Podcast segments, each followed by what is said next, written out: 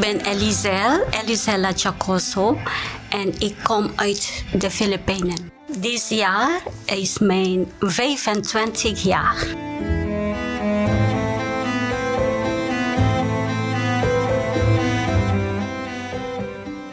In deze derde aflevering van Op weg met God, de reeks audiodocumentaires over de zusters van de jacht in Heverlee, ga ik langs bij de Filipijnse missiezuster Achacosa Elenita Asila. Iedereen kent haar als Elisel. Ze is met haar 58 jaar een van de jongste zusters van de congregatie. Elisel heeft een bewogen leven achter de rug. In Cameroen was ze getuige van onzeggelijk geweld. Meer dan eens vreesde ze voor haar leven. Ze liep een stresssyndroom op. Er gebeurde wellicht meer dan wat Elisel kwijt wil, maar zolang ze kon, heeft ze doorgezet. Na een helende passage op de Filipijnen leert ze nu in Heverlee Nederlands. Het gesprek is nog in het Engels.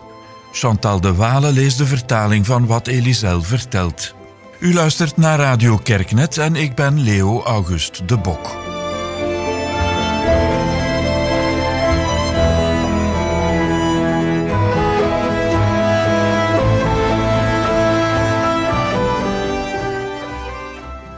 Working in... Ik werkte in een bank in Makati. In Makati. Ik heb daar zes jaar gewerkt. Ik was tevreden met mijn leven en mijn werk. Het was waar ik voor gestudeerd had. happy with my life, with, with my work. It was what I have studied about. Maar op een bepaald moment ging ik op zoek naar de betekenis van mijn leven. Was het dit dan? Is, is this what life for me? To get married, to Trouwen, werken. Ik voelde de nood aan iets veel diepers. Dieper. Uh, en toevallig op dat moment was er de uitbraak van de vulkaan Pinatubo. And I was called by the bank. Mijn baas, de bank waarvoor ik werkte, heeft mij uitgestuurd om hulpgoederen naar de slachtoffers te brengen. To the, the victims of Mount Pinatubo. En ik heb in die ogen zoveel pijn gezien. En op dat moment wist ik het. Dit is wat ik moet doen. De zusters van de jacht kende ik niet. Ik kende eigenlijk geen enkele congregatie. Maar blijkbaar was dat de weg die God mij aan het tonen was. But I believe it was God's way. And God helped me to to encounter a priest. Ik heb een priester ontmoet die mij in contact gebracht heeft met de zusters van de jacht op de Filipijnen. Ik heb de zusters ontmoet en ze droegen geen habit. En ik dacht, oh, dat is raar, want in mijn gedachten dragen zusters een habit. And every time I go there, there's something that was an affirmation. This is what I want. Maar iedere keer wanneer ik in hun midden was, voelde ik, dit is wat ik wil. En vanuit de hoofdstad Manila hebben ze mij toen naar een plek in de bergen gestuurd. They sent me for one month in, in mountains. Ik sprak de taal niet. Ik was niet gewend aan al dat steile klimmen of aan het eten. Het was best moeilijk voor mij. The mountains and the food. It was hard for me. Maar ik wist, dit is wat ik wil. Dit is wat ik wil in mijn leven. Ik denk dat God daarvoor iets tussen zat. Het was januari en ik mocht op het werk een maand vrij nemen. Ik heb bij mijn baas bij de bank gelogen en mijn familie heb ik ook een leugentje verteld dat de bank mij opstuurde. En aan mijn baas zei ik dan weer dat er problemen waren in de familie. Allemaal gelogen. Maar zo kon ik vasthouden aan wat ik wou.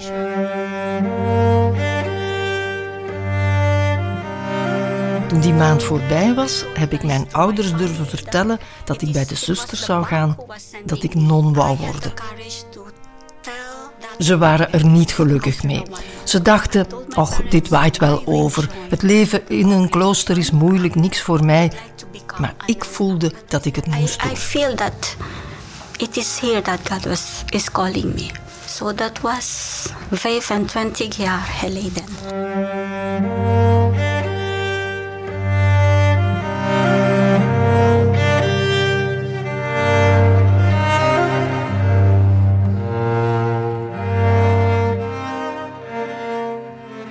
After my profession, I was sent to Chad, my first love. Na mijn professie werd ik eerst naar Chad uitgestuurd. Dat is mijn eerste liefde, mijn eerste missie.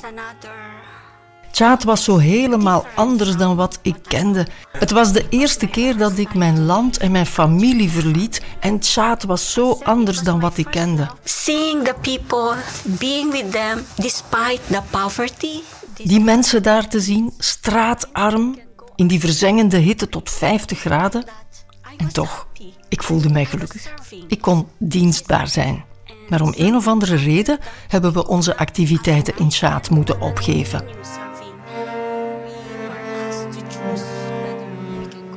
Ik kon terug naar de Filipijnen, gaan studeren, of naar een andere missiepost in Cameroen. Ik koos voor het laatste. In Cameroen heb ik catechisten opgeleid en heb ik ook geprobeerd om met de jongeren een gemeenschap op te bouwen. Toen heette dat de beweging van de monde meilleur, beweging voor een betere wereld. En alweer volgde er een verrassing. Ze vroegen mij om een zuster te vervangen die getraumatiseerd was geraakt door wat de rebellen allemaal hadden aangericht. Zij leidde twee gezondheidscentra. En ik leerde aldoende. Ik genoot ervan voor deze centra verantwoordelijkheid te nemen. Ik ging daar samen met een arts naartoe en hield de consultaties. Going to, to areas where there are no health facilities. I bring along my doctor or the nurses. We do consultations and I was in charge of the HIV. En ik moest op pad naar afgelegen gebieden waar geen gezondheidszorg beschikbaar was. In Cameroen was aids een enorm probleem. Ik probeerde de mensen zo realistisch mogelijk te informeren. Ik vertelde ze ook dat AIDS-patiënten bleven deel uitmaken van hun gemeenschap. Wanneer een AIDS-patiënt stervende was, werd hij door de familie opgegeven. Wij probeerden duidelijk te maken dat AIDS niets te maken had met tovenarij. It is not a witchcraft. But something happened to me that the war also broke out in Cameroon.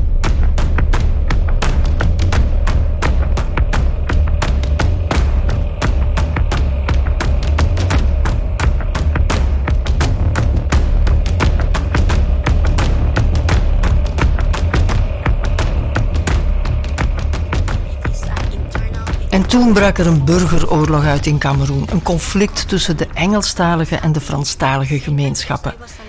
En ik zat daar tussenin, helemaal alleen. Ik heb veel geweld gezien.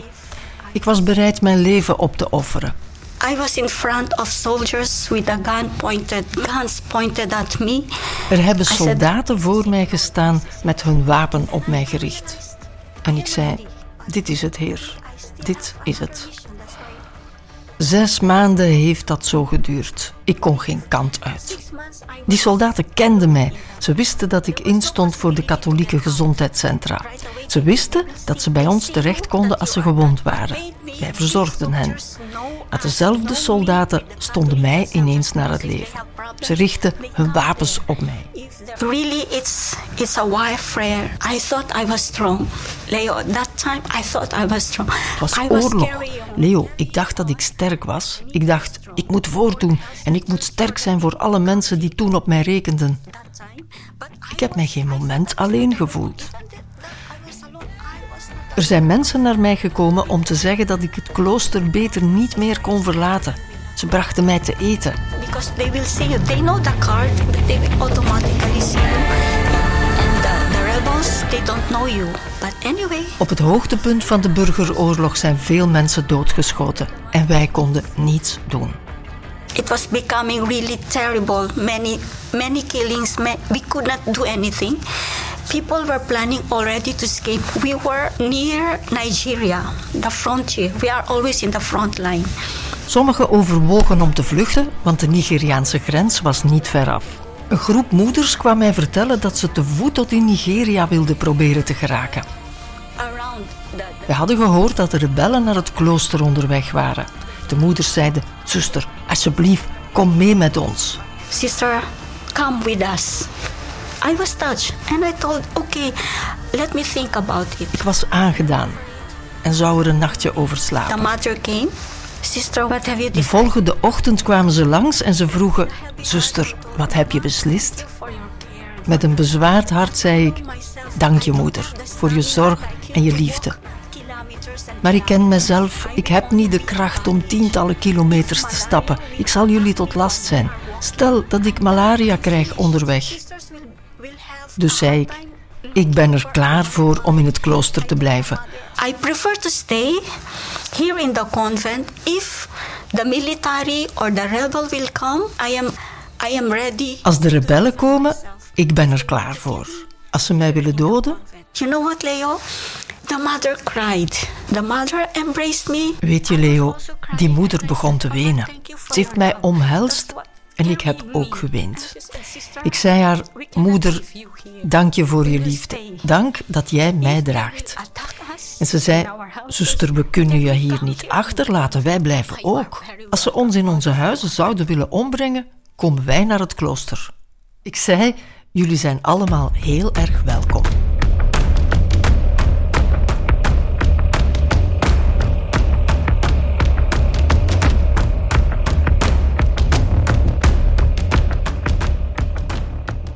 En toch heb ik naar mogelijkheden gezocht om weg te komen. Want ik had twee kinderen met een handicap onder mijn hoede.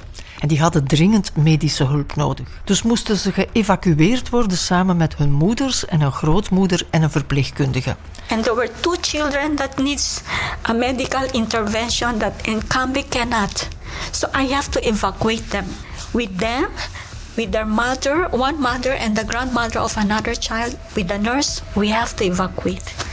There's no other way than to pass through the rebel area. Maar daarvoor moesten we door gebied dat door de rebellen werd gecontroleerd. Ik heb met de rebellen moeten onderhandelen terwijl ze al door een geweer op mij gericht hielden. Ik ben kalm gebleven en ik ben ze blijven met respect behandelen. They were asking for money. Ze eisten geld. Eerst 1 miljoen plaatselijke munt. Ik zei, chef, dat geld heb ik niet. In de auto had ik wel geld. Vrouwen hadden mij dat gegeven toen ze hoorden dat ik naar Yaoundé zou gaan en het was bestemd voor hun familie daar. De chef liet mij gaan, maar liep mij later weer terug. Hij zei: Je hebt geen geld? Geef me dan je auto. Dat was een pick-up truck. Ik zei: Nee, dat kan ik niet doen, want die auto is niet van mij. Het is de auto van de gezondheidscentra en kijk, er zitten zieke kinderen in. Na een tijdje liet hij mij terugkomen. Oké, je hebt geen miljoen, je kunt me de auto niet geven, kun je me misschien 100.000 geven? Ik had 300.000 en ik toonde die hem. En ik zei: Kijk, dat is voor de operatie van de kinderen. Ik geef je 100.000, laat ons door. Maar ik zei ook: Wat als we een eind verderop weer om geld worden gevraagd? En je gelooft het niet, maar die chef heeft iedereen verwittigd en voor een vrije doorgang gezorgd. I thought I was strong. Psychologically, I thought I was strong. I was carrying it. Ik vond van mezelf dat ik sterk was. Ik kon die situatie aan.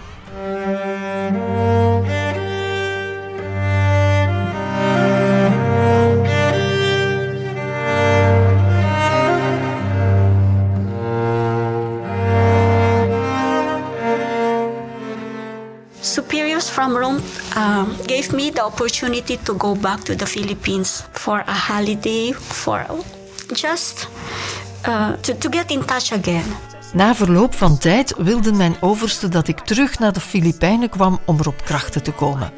De zusters daar zeiden: Jij bent getraumatiseerd? Ik zei wel nee, ik ben oké. They helped me to find somebody to guide me, a psychiatrist. And true enough, I was. I was traumatized. I was just denying it. Sorry. I was just denying it. She helped me to process all that had happened. Details. It's not as I'm telling it to you, it's it's not that that painful anymore. I'm surprised how come I am still emotional, but it's it's our life. Ze hebben een psychiater voor mij gevonden en inderdaad, diagnose stresssyndroom. Ik zat gewoon in de ontkenning, maar die psychiater heeft mij er goed doorheen geholpen. Het verbaast mij eigenlijk dat ik nu nog zo emotioneel ben. Als God mij opnieuw liet kiezen, dan koos ik weer voor dit If leven. God will give me another choice, I will still choose this life. It is painful for me, Leo, that I left at the height of of the war.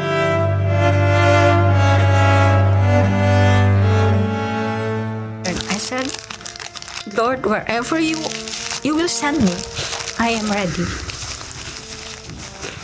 That's why I am now here. België is my new uh, mission. Missie. missie. Uh, I am learning the language.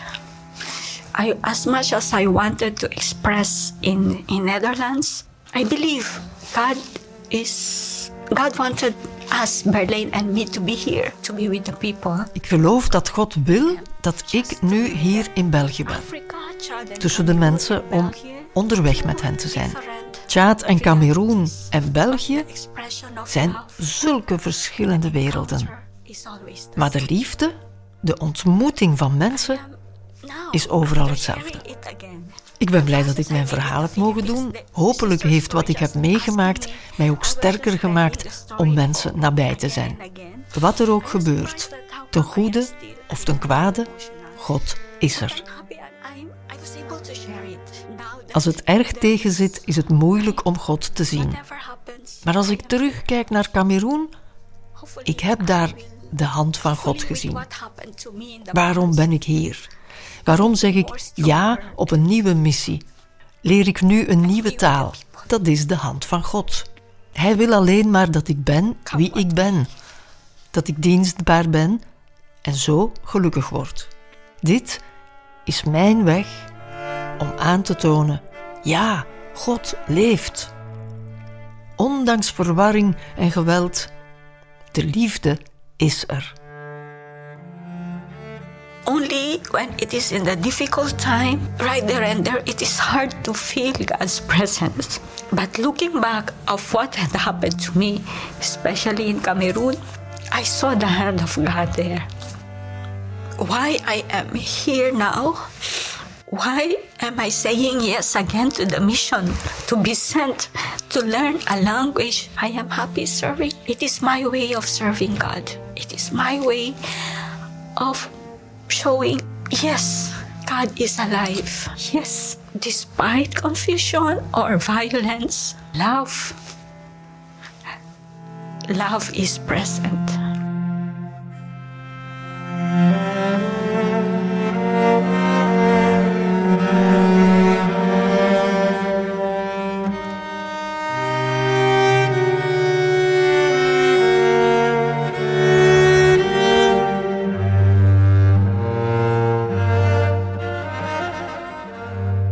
Was de derde aflevering van Onderweg met God, de reeks audiodocumentaires over de zusters van de jacht in Heverlee. Fijn dat u heeft geluisterd.